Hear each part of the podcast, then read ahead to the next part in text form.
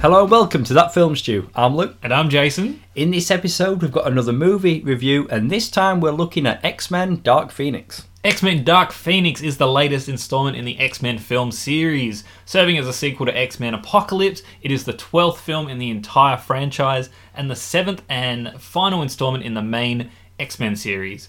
The movie is out now, so if you haven't watched X Men Dark Phoenix yet, but you want to, go watch it first before listening to our full review. We will be talking spoilers.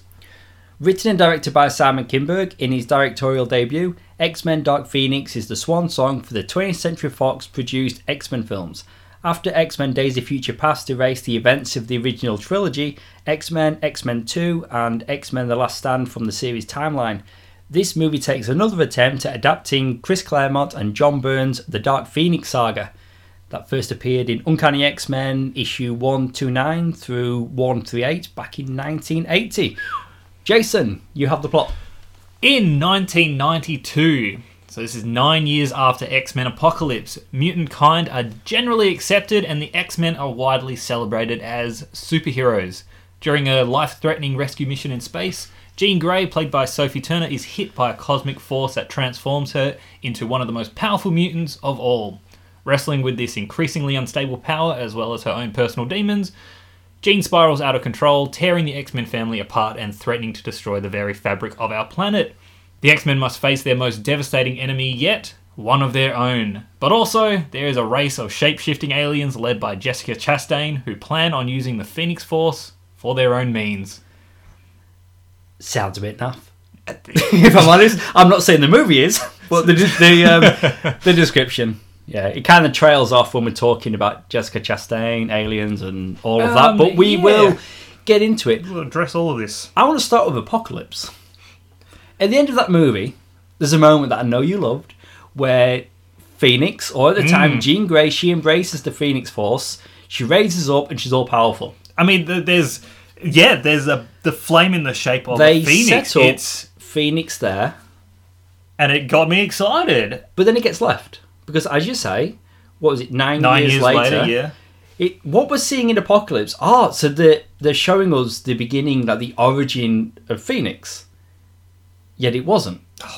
Because then in this film, oh no, no, no, no, that wasn't the origin of Phoenix. This is Yeah, the so big what- cloud in space. I mean, this 19 years, 12 movies. There, this series is notorious for its continuity, timeline errors, all this bullshit. But for the most part, you can look past a lot of it. Timeline. you just got to squint, You gotta tilt your just- head. But you said it though. This is a sequel to Apocalypse. But even from one sequel to a direct sequel, they're just retconning something in the final moments of the of the previous film. It just, I, I just don't I don't understand. And then you have the, you know, this cosmic thing, you know, giving her. Well, it's implied that it's giving her the power, like the putting the Phoenix Force in it. But it it's just- but it wasn't. It was just triggering her. I Doesn't e- make sense. I don't even. I don't know. It was a cool scene though. I It was. It I was a cool scene. yeah, it's we'll we'll get to all that, but yeah, you're right. It's it's crazy. But the final moments of Apocalypse, we got those amazing X Men costumes. And did that not just get you so excited? Yes, it Like, did. It was like, holy shit, we're getting we're getting the X Men, like we're getting them. the decision made with this movie to have the costume resembles resemble the ones from Grant Morrison and Frank Quitely's X Men comic of the nineties.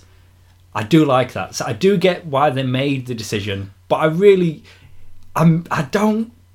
I'm just very disappointed we did not get to see those costumes the- in action. It's the fact, yeah, that we did see them at the end of Apocalypse, Just a and then to not have them. I mean, we already got the yellow type suits in first class. Well, yeah, I and think they were more like flight suits, were on there. Yeah, pretty much. Like there wasn't a big X thing on them. I mean, I don't know. It just feels weird they were reverted back to the yellow. Here's where I am. I'm disappointed we didn't get to see those costumes at the end of Apocalypse, but, they- I at the same good. time, these costumes in Dark Phoenix and watching them all operate as superheroes, it was great seeing them all together. I gotta say, like, I mean, I said this in in our X Men Apocalypse review, and uh, yes, there are things that I will take back from that. But one of the things I did say was that was the first time we saw the X Men using all their powers pretty much at the same time to solve one problem. In previous films, you know, you'd seen characters use their powers one at a time, sometimes a little bit at the same time, but there wasn't that thing of, of the team doing things and sort of solving a problem. In this movie, that opening scene where they go into space and you know they're they're sorting all, they're rescuing those astronauts and all that off the Endeavour or whatever it's called. To me, I was like, this is the animated series or the comic It on the screen. a very a very strong opening. It's a lot of the, the popular characters that we love, that we want to see using their powers. You know, Storm, Cyclops, Jean Grey, uh, Nightcrawler, Quicksilver, Beast. Like, they're all there. They're all doing things. It was really fun. And I was like, yes. So after all these movies, this is a moment that it's like, wow, yeah, we're finally getting it on screen. that opening scene is by far one of the best scenes in the whole movie.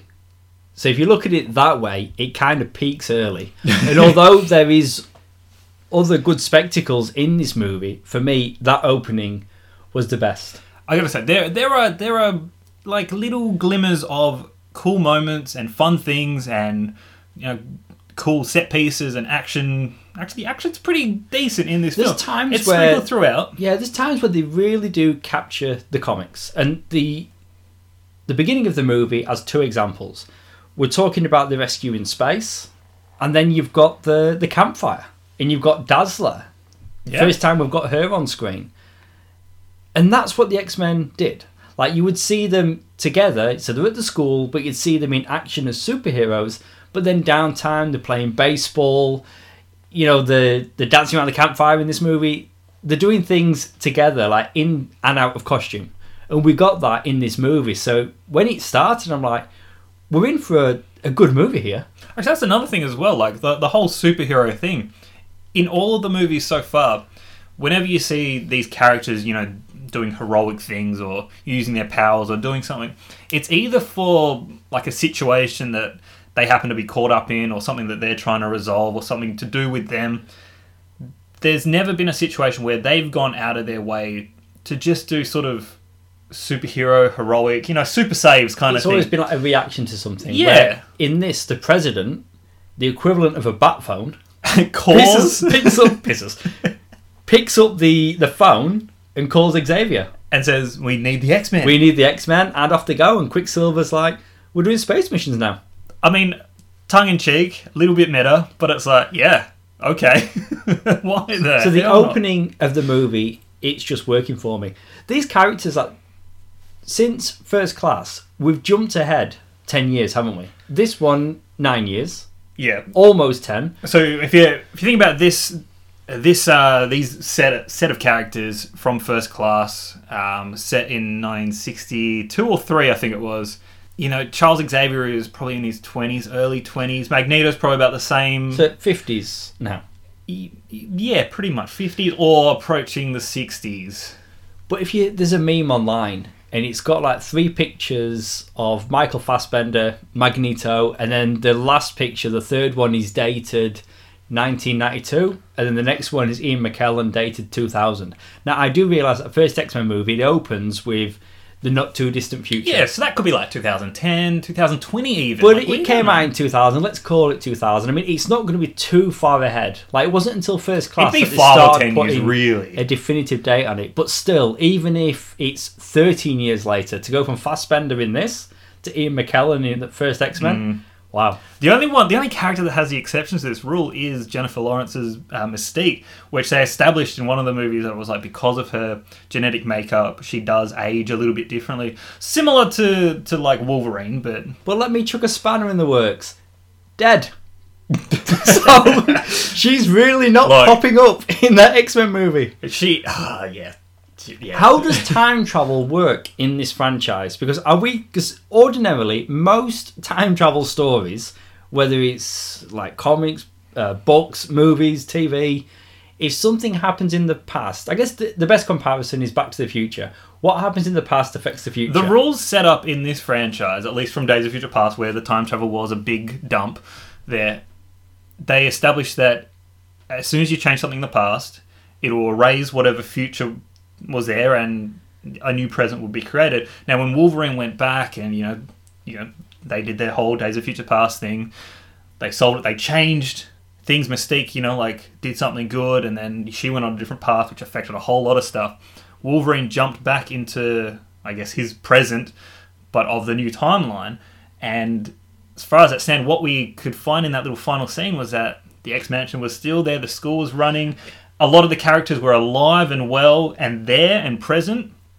If you look at the end of this movie, uh, I mean, there's still a chance that you know there, there's more stuff to happen that would eventually lead them all there. But in a broader sense, it doesn't make any sense. It's not even the Xavier Institute anymore. It's the Jean Grey School of whatever higher learning. Which doesn't even make any sense. There. I mean, it's literally lifted from the comics. So I liked it for that. Like, Oh, so that is from the comics, Jean? Grey, she was dead for a long time. Now she's back because they all come back. And there was a period where they renamed the school after her. Yeah. So it was a nice touch. Oh, so it was a it, so they did change it back in the comics. yeah, she came back to life. So I'm sure they've renamed it the Xavier Institute. Because I was I was thinking when that did happen, you know, at the very end of the movie, I was like, okay, I get it. She, you know, she did save them all at the end. All I mean, as a character, Sabretooth is problematic. There's so many. There's so many. Do you know what I mean? Like he's, you know, he was the ex wrestler, uh, Tyler. What's his face in the in the first yeah, and then X-Men he movie? was um, Liev Schreiber. Yeah, For, and he's Wolverine's brother, and there's all this muddled stuff. But the ages, though, there is a line in First Class, and I think it's said by Xavier. If not, it was said by somebody. Their mutation actually slows down their aging. they only no, they only said that for Mystique. Oh, really? Beast, I think it's Beast who says it. Or Hank McCoy he says it to Oh, I thought it was to Raven about, mutants, her. but it was was like her. because of her unique genetic makeup, she will age slower. She's the only one that he says that to. Tell you what, I am ready for Mystique not to be an X Man. She's a bad guy. She's, but I get it. Jennifer Lawrence as Mm. an actress blew up, so therefore we need more of her, and let's make her part of the team. Always hated that. See, so that worked. That worked when they went into Days of Future Past, and then even when they tried to do Apocalypse. But it's like, I think she blew up too big that she was just she's just not interested anymore. Uh, you can tell that in this movie. I mean, she literally gets booted out. Okay, not literally. She, I mean, she's dead. She's out. Very early on in the movie. Whether it's Rebecca Romijn or Jennifer Lawrence, Mystique as a character is a really interesting character. You know, she's got really good power. And Yeah, she's, physically but combat, not only like- yeah, again the combat. She's got all these things going for her, and then she's just killed. Mm. And we got to see it in the trailer as well. But what I did notice though, and maybe it's just me, but in the movie, the blue, the effects actually look better than that trailer. It looked like they've done a touch It's up. still, it's still very Not as basic good as it makeup. looked. The, the effects look better on Mystique in that first X Men movie. That shouldn't be the case. 19 years later, the effects look worse. But it's just mm, like you mean like the transforming effect, or Not the transforming just the effects, makeup, in just general? the actual makeup. I will say it did look better in the movie, but it still didn't look to that standard. even if you look at Jennifer Lawrence in First Class to Days of Future Past to Apocalypse to now in Dark Phoenix, put her face side by side, like the actual Mystique faces. The blue is just like It's- it's, it's so light. There's no scales, and I get she can shapeshift, but I'm assuming when she's in a Mystique form, she is she's not using her power, so she's just default mode. Yeah, she's She like- should look the same. She's comfortable. She's not thinking about it. Like Yeah. she, when she's using a power, it's like you're always using that power. The the redness of the hair. I think because the color is off on the blue skin. Whenever she was on screen, I couldn't help but not look at her hair. I was very distracted by it. That has not happened in any other X Men Yeah. film. She's always been blue. She's always had red hair. and there's always been something else distracting you when she's on screen. But Surely, the, the but the tone of blue, the tone of, of red, it was just really distracting for me this time. But you can guarantee, if like in Days of Future Past, she had more screen time, the effects are going to look better. Mm. They're going to spend the money where they need to spend the money, and they kind of figured she's in it for a limited period of time, and it's disappointing. But that's the thing. It's like because she has so few scenes, they might as well have just, you know, done her up. You know, put her in the chair for six hours or whatever it is. To, Maybe she wasn't willing to spend the time. I don't know. I can't speak to Jennifer Lawrence, Yeah. but again, like I mentioned, she's big time now. Do you know what I mean? And she wasn't back then. And it just seems like the more popular she got as an actress, the less blue mystique we got. Until eventually she's like, "I'll do it, but you kill me." It's like Harrison Ford. You know, he's like, he's like, "I'll play Han again. I'll just pop me." up. Yeah, Just, but I want this has this is the last time, and I want to make sure it is. Um, so I guess before we get into the nitty gritty of this all, with this being potentially, you know, we got the whole Fox Disney deal thing. These movies are pretty much they're gone. That's it's the It's end of the it. last X Men film proper, but Disney are saying that we will get the New Mutants on the big screen. Right, so we've still got that movie, which is, I guess, in this continuity, but I don't think there'll be any sort of heavy ties anyway, so it probably won't even really matter. Um, but when you were going into this, were you prepared for, I guess, the end? What were you expecting? Like, were you expecting a send off, or were you expecting what we got, which was a movie? You know, there's there's included. been yeah, there- there's been some ups and downs with this franchise, and you know, it's an it's an impressive feat. You know, nine, 19 years. Yeah, I've always said the fact that they, I mean, they did softly reboot, but I mean, They they, did. didn't yeah. reboot. it was still you know even in that even in first class before they did Days of Future Past, we got a cameo, Hugh Jackman back as Wolverine. It's very much in in that hmm. world. It's been an ongoing story. Deadpool, which is you know mainly for laughs, very much set in this world. We got to see the young actors in Deadpool two, which was a good scene. That first X Men movie, like we're looking at what we have now with the MCU, the DC films. It started with X Men in 2000 people will say go back two years it started with blade but blade although you know it kind of did but blade works on its own like you don't need to know it's a marvel comic film it's a horror movie it's an action movie it very much is its own thing x-men was the start of superhero films being taken seriously. Yep.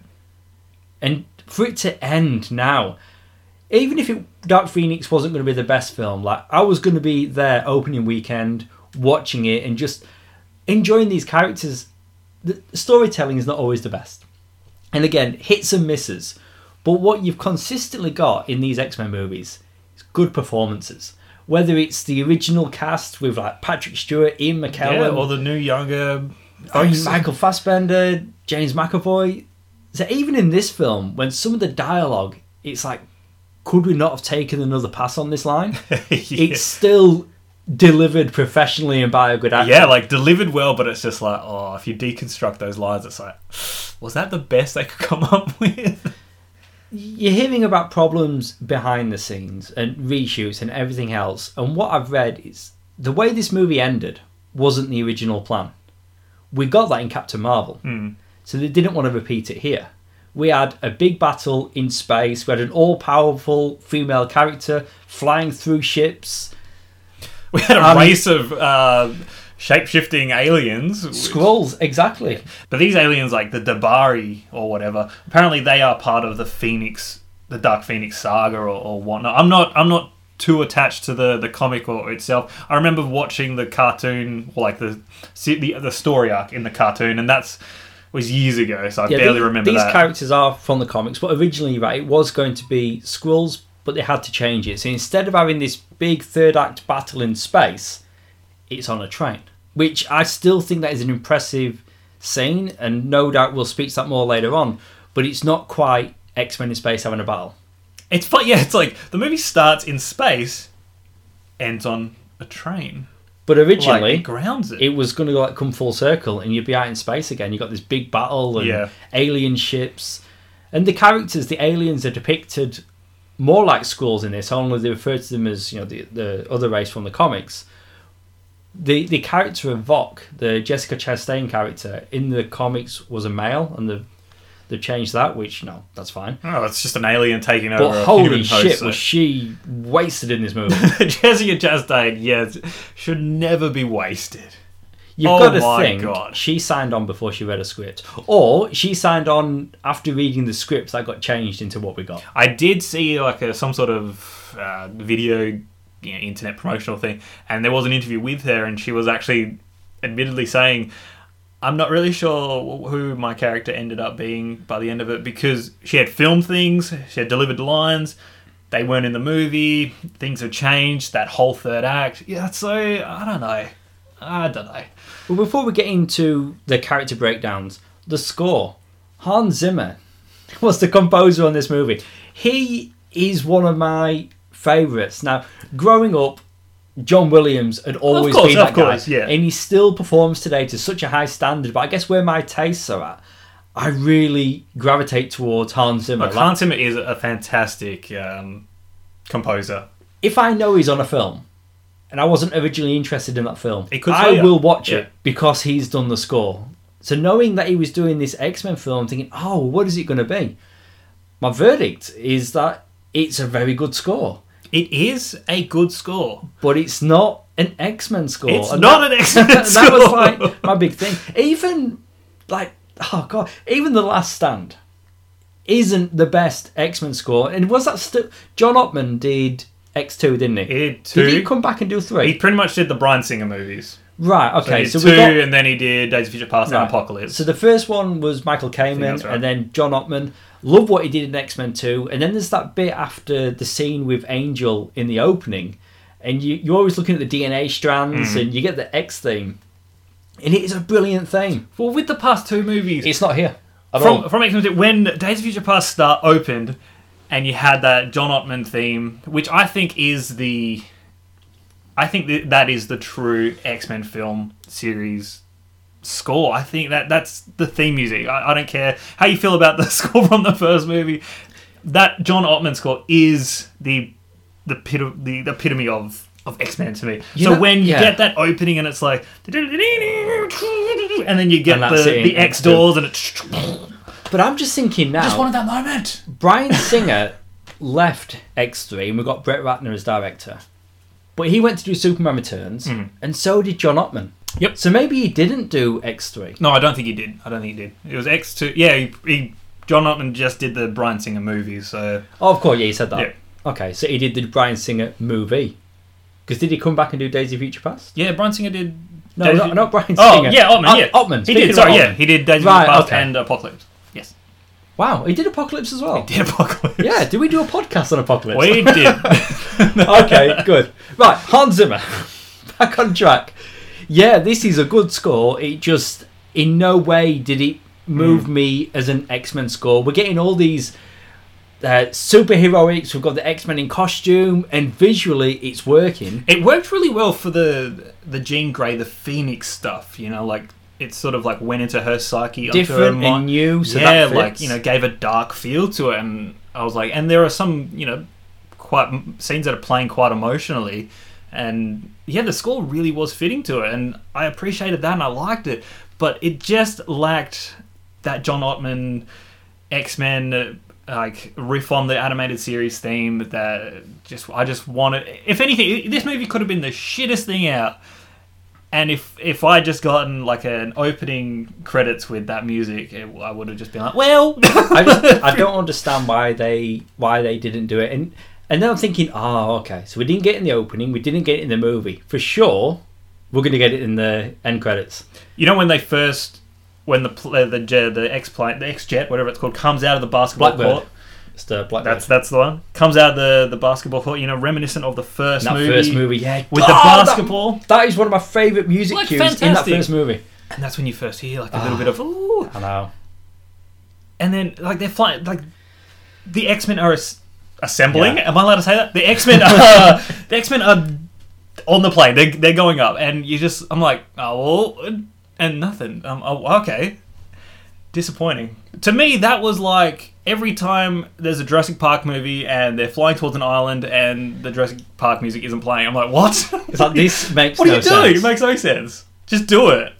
I had to look it up. Last Stand is John Powell, Ah, very good. good. but he you, he lifted elements from Ottman because Of you, course, you are yeah. getting that That's what's theme like- we were introduced to. Hans Zimmer could have, you know, just borrowed that or played with it or done something really cool with it, and but nothing. But again, not putting the guy down. It's it's No, a good is it's a good score. Like it is a good score, but it you could put it in another film. If it was an X Men score, Mhm. it's like it very much only belongs in a in an X Men film. The X Men then, Oh yeah, Charles got Xavier. Let's, Charles Xavier. oh, let's just get into him. just like the comics at times, being a dick. Mm. He's a dick in this. Like you know, we've seen him, you know, struggle in you know in the McAvoy films with the addiction in Days of Future Past. Yep. But in this one, is a fully formed, bald Xavier, and he's very much like just to please humans. He's putting mutants at risk. he- I guess he's taking the, you know, like things are going well with the X Men and mutant kind, and you know, like so he's on a bit of a, a high in And a he's different putting on a sense. Show. We we need to dress up in colourful costumes Yeah. and save the humans to be accepted. In the way like the fame's getting to him, you know, like he's going to events where he's on stage and he's saying, "Oh, thanks, um, yes, you can call us superhero. That's that's quite nice." And Mystique calls him out on it. Now, you know, she was first when we first see this version of the character. She's that little girl in the kitchen in first class. So she's been with Xavier all of this mm-hmm. time. So, like more than anybody, she can see through the bullshit. And she calls him out, and she's like, "Her and Beast, we need. We've done as much as we can. We need to get away from this life." yeah, And like, then, as we've she already can said- that. She gets killed. Yeah, and that which leaves into us with a very angry beast. And they, they show us this in the poster, and you've got Magneto's side, at the top right side, and you it looked like we were going to get a full a full on Dark Beast, who is a character from the comics from a different reality, but it's essentially a dark, twisted version of Hank McCoy.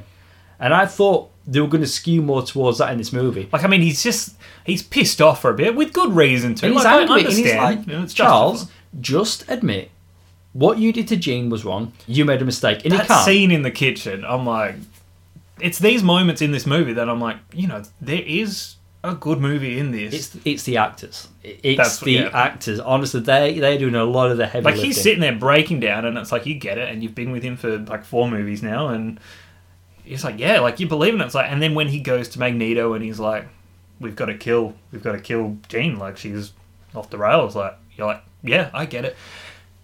When Jean's on the island when she goes to Utopia, and you and just knowing the relationship that Magneto and Mystique has, when he keeps asking her, Whose blood whose is blood is that? And it's sort of like each time we each time he asked her, I felt it. I felt the weight of, of that, like just knowing that he's just going to lose it when he finds out whose blood it is. Yeah. And then when it happens, the scene with the humans coming and the helicopters, there's that's a cool scene. It's a power struggle. It's You've got the Phoenix Force versus the Master of Magnetism. Yeah, like he's, he's, really moved straining. like he's controlling the the metal of the helicopter, and she's just controlling everything. like it's a bit of it's a tug of war, and it's like I don't know. It's yeah, it's it's two conflicting things. Again, like cool moments within a very muddled uh, ongoing thing. That but then you do find out with Jane, because we'd always heard.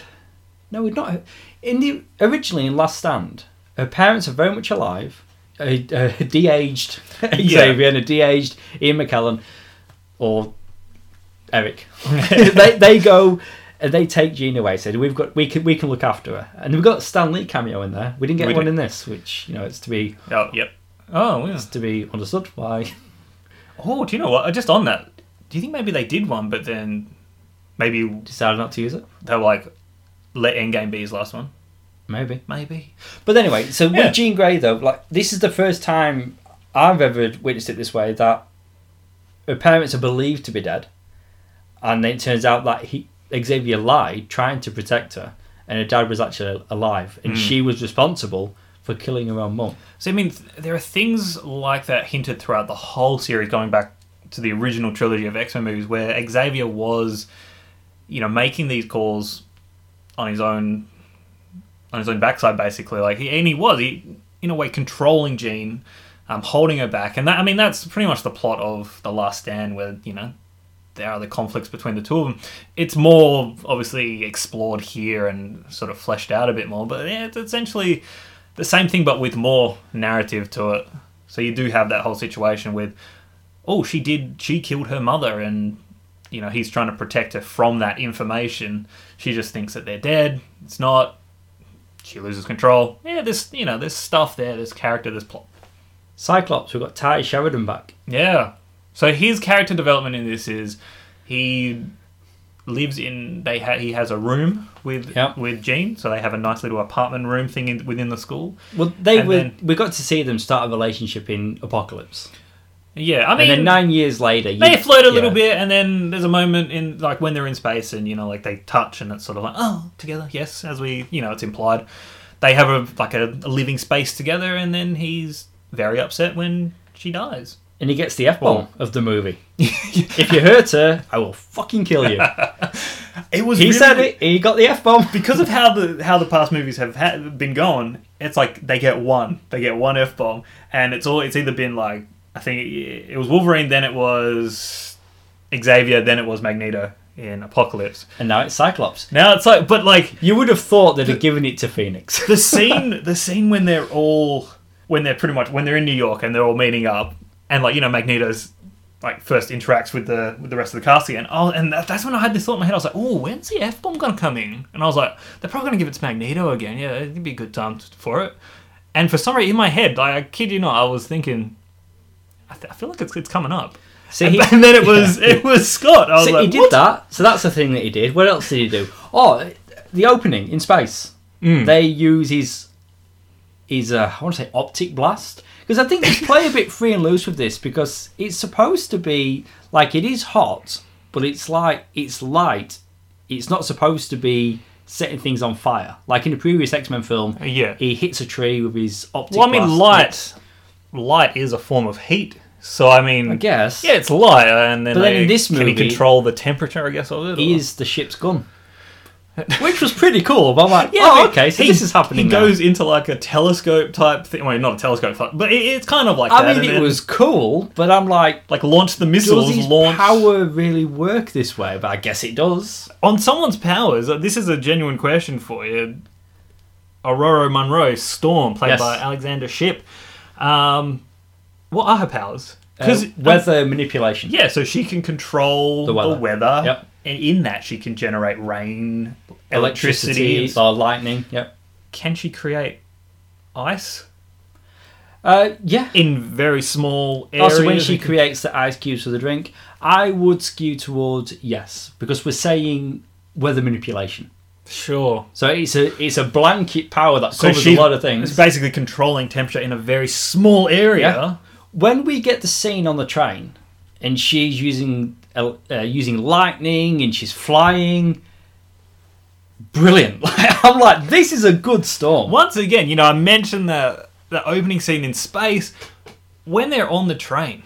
Once again, you get all these characters using all their powers for one cause, but for you know different elements within that one cause, and it's fantastic. it is and and she contributed a lot to that scene we've got kurt wagner nightcrawler played by kodi smit-mcphee his nightcrawler in this was so far removed for me to the alan cumming nightcrawler from x2 So when we got him in Apocalypse, like, he would use his powers. He's hmm. got the whole thing that Nightcrawler has. He needs to be able to see where he's going, just in case he's going to teleport into a solid object. So he needs to see where he's going. I feel like they they tried to do that in this. Like he meant he there's a throwaway line where he's like, "Oh, I can I can't see in there," so which implies that he, he can't. Yeah, so they still have that. But in when in Apocalypse though, he was trans he was teleporting all over the place without looking.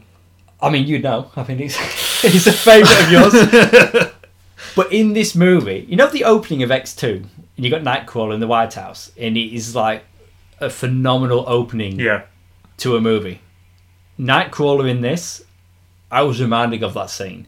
He's like picking people up, throwing them with his tail, he's teleporting, dropping people.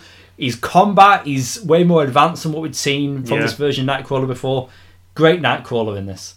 Most of the X Men have great character moments in this, and then it just falls flat with Jessica Chastain. But you know, I'm sure we'll, you know we, we, we keep meaning to to get to her. Peter Maximoff, Quicksilver, played once again by Evan Peters.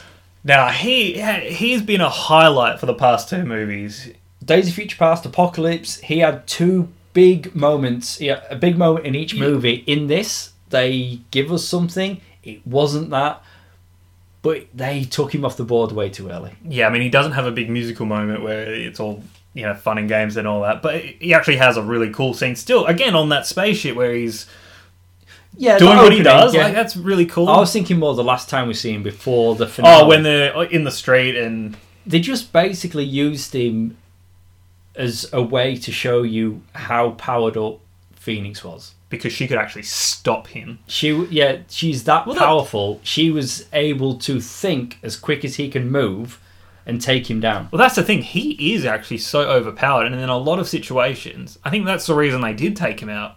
I mean, there might have been some other behind the scene things. Evan Peters is another one who has blown up into like a huge name now. You know, But it, Horror it's Captain Marvel in Endgame. They had to take her away because she's too powerful. It's the Incredible Hulk in Endgame. They had to find a way to depower, not depower him completely, but make him less powerful. Professor Hulk. They do this as a way to hmm. because they can't have too many powerful powerful characters going up against this one person. Quicksilver essentially can just solve so many problems just in a li- like a literal half a second. But the end of the movie, his metabolism or whatever, he you know he heals quickly or quicker than most people. So he was backing up on his feet, and he had that joke about you know he did most things, and then Oh, yeah, like- came in at the end. the moments that he's on screen, like I'm enjoying He's them. brilliant. I'm liking them. And this is honestly, I will say, Quicksilver is a shining example of Fox having something over the MCU because they nailed it with Quicksilver. yeah. Wonder if we ever see it. No, yeah, we won't. But I'm surprised we never saw his, his sister. We saw her briefly in Days of Future Past. Yeah, Like in, like, Wanda one scene. Maximoff, very brief, but that's never going to be anything because it's done. It's done. It is done. Uh, Magneto did less in this than he did in Apocalypse. He had a lot more to do, although I did dislike strongly that he was just one of the horsemen of Apocalypse in that.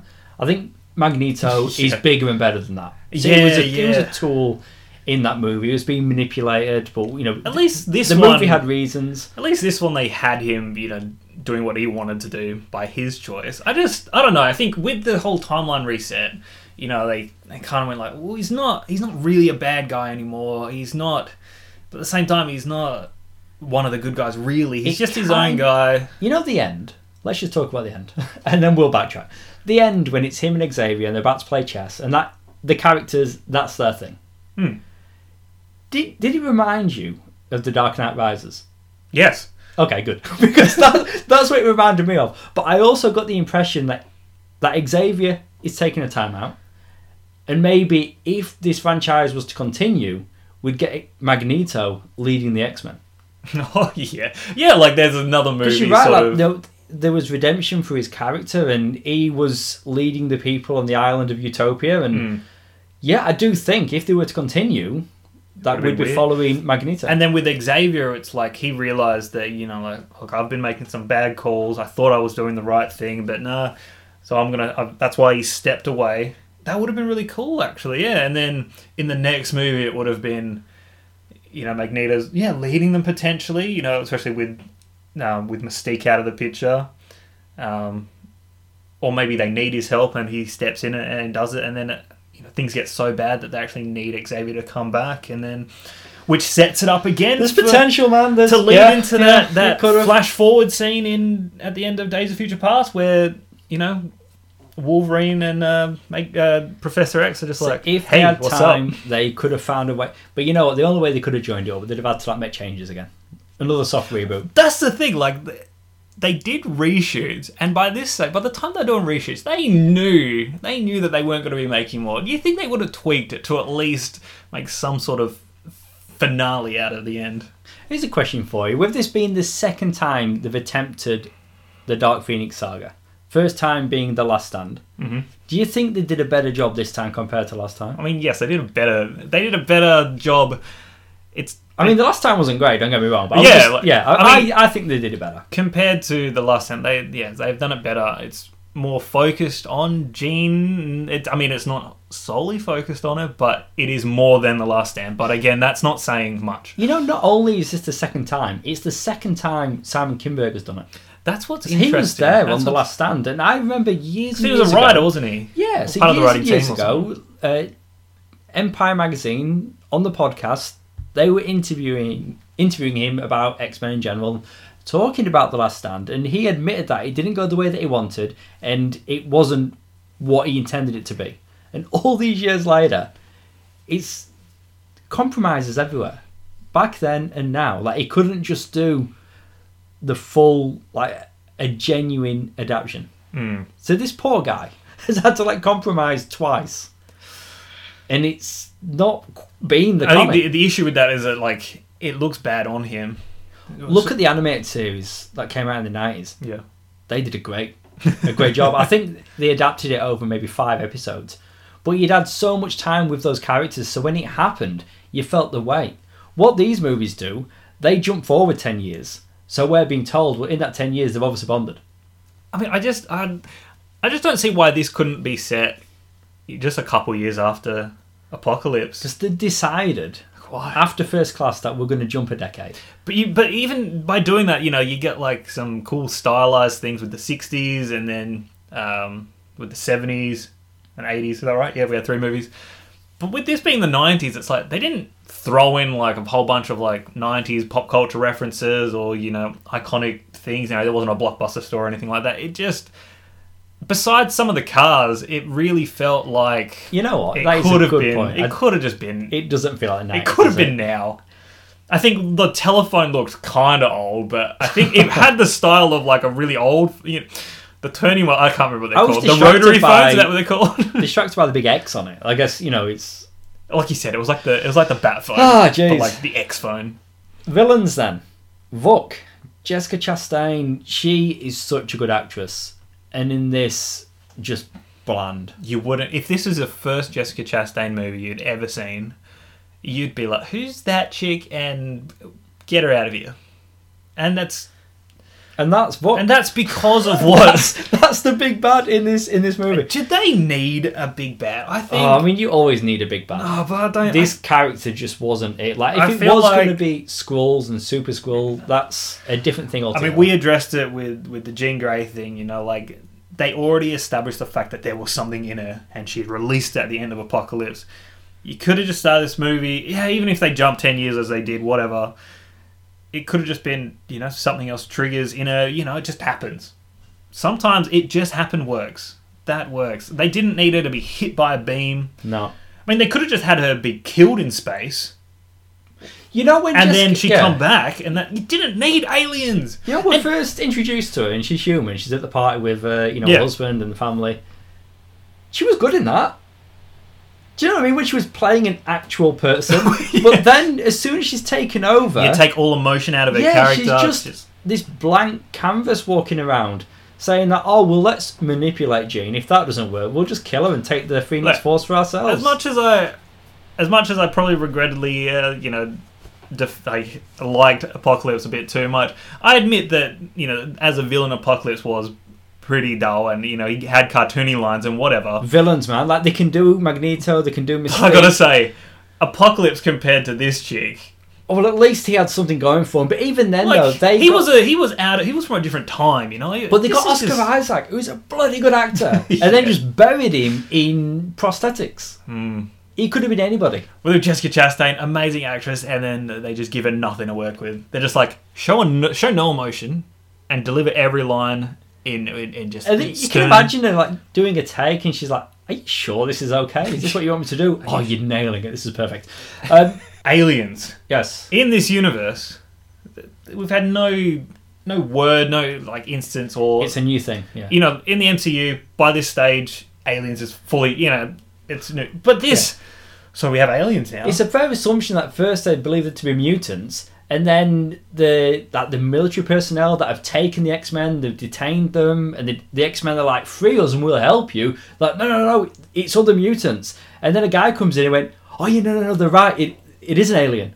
How does he know? It could just be another mutant. they could be, yeah. But you're right though. Aliens exist. I feel like it's a big deal, but I think because of the everything else. the real world Yeah. that we live in, it's that you just accept that it's like okay, aliens, yeah, no big deal in a superhero movie, and it's like I'm hang fine on, with aliens, but these are shit aliens. you know what I mean? Like they're a- not really. They can take human Mm. form, and then there's no real rule around how powerful a particular alien is. Like one of them can get taken down really easy. They were like the can Pull a Terminators. fight up. Yeah, bulletproof. that guy that got shot in the head. Bang, bang, bang. He's okay. Shoot him again. Dead. It's like you just thought he'd. so after the seventeenth bullet, it, that's too much. Oh, yeah. jeez. Yeah. Uh, I, I, I'm doing it. Final moments. Final moments. Okay, yeah. We're yeah. there. Flaming Phoenix appears in the sky, and X2 did it better. That's all I'm going to say. Because it was subtle. It was just better. We've got the reflection in the water. The Yeah. Phoenix is still out there, and and you, I do. Where were they? Were they in Paris or they were in France or something like that? I, yeah, blue. So Xavier and. so why the hell was she in the sky there? Like, I just think because she's just floating about doing stuff. I don't know. I do think, and we're we're not. I'm not including us in this. A lot of people have written off this movie because it, it's the end, and we know a reboot's coming. MCU have the characters, and I think that, that is unfair of this movie. I think Oh, I mean, is- this movie definitely has a lot of stuff going against it, like it does, that. but it's definitely it, it's worth it's worth watching. There's no mid post credit scene, and I was waiting, and there's nothing. Do you know what would have been cool? You know, at the end of like at the end of Days of Future Past, where you know Wolverine walks into Professor X's office and he's like, "I've got a lot to catch up on." It would be cool just as a post credit, even if they just reuse some footage, just of Patrick Stewart just saying, "And that's what happened up until now." Yeah, uh, I, mean, I know that's it. But like, you know, Cool. or even if they just ended it with Hans Zimmer playing the X theme from the animated series, I don't know. Oh, I I just just, this the, the score is just lacking X Men. The rating, I guess, I'll I'll go because I was kind of leading. leading Yeah, you were, Like, this this movie, I would say it is worth your time. Like if you have been with these movies and you have enjoyed the X Men movies, like don't write it off early. Don't hear something bad online. I think it's tracking something like twenty two percent on Rotten Tomatoes. Which I mean, Rotten Tomatoes is the, is the is the worst thing to follow anyway. as- I know, but still, like, that is a very low score, and people do look at it and they take note. Yes, this is the last film, and don't just think, well, don't need it, I'll just wait until they come back. There's a lot to like here, and it's not a perfect movie, and whether the reshoots are the problems or not, the performances are still solid. Like, you've got some of today's top actors. Where where did they even go to recast this? I don't know, but the cast that they've assembled across 19 years of film is so impressive and I really enjoyed the superheroics in this and maybe a little bit of me knew that it was coming to an end and I want I was wanting to like enjoy it for as much as I as could much as you could. hanging on to it like thinking Squeeze every it's, penny. it's gonna end the costumes the performances the the characters being superheroes I loved all of that I think I'm coming in a little bit higher than what I was originally thinking I'm gonna come in at a four Wow. I'm coming. I'm coming in at a four. I mean, I I am saying four. I am thinking three point five, but I'm going to stick with with a four, and that is me. That is for the the performances and the super heroics. Now, four is high for a shit villain. I admit, but I just think this movie does. It, it should be watched go out to the movies and watch it. It's it is worth your time. Jason, five out of five. Okay, so this is this is what I'm gonna do for the last and final time, and I think we both need to make an agreement that we never bring it up ever again. When we did review X Men Apocalypse, I infamously gave it five out of five. I've rewatched all the movies again, and even like movies like Days of Future Past, I'm like, it's not as good as I remember. like, it's still it's still up there, but Apocalypse, I was like, oh yeah, oh yeah, there's there's a lot more going on that I, I didn't catch the first time. Um, so yeah, let's put that to rest. Um, I'm not giving this movie a five out of five. You were riding a high, and I may regret this for. That's all I like kind of already do, but I've said it now. I feel like yeah, you're on a more realistic uh, high. I don't know where I I'm, was. I'm honestly, man. Like, I, I am credit. It's it's the performances. Like you put some run of the mill actors in this film, and Would have been nothing. It's average. Been nothing. It is average. Yes, this is not a great movie. Um, this is an okay movie. This is this is an okay, fine movie. Um, the backlash that it's been getting uh, critically and stuff, I really don't understand it. Did we watch different movies? I don't know.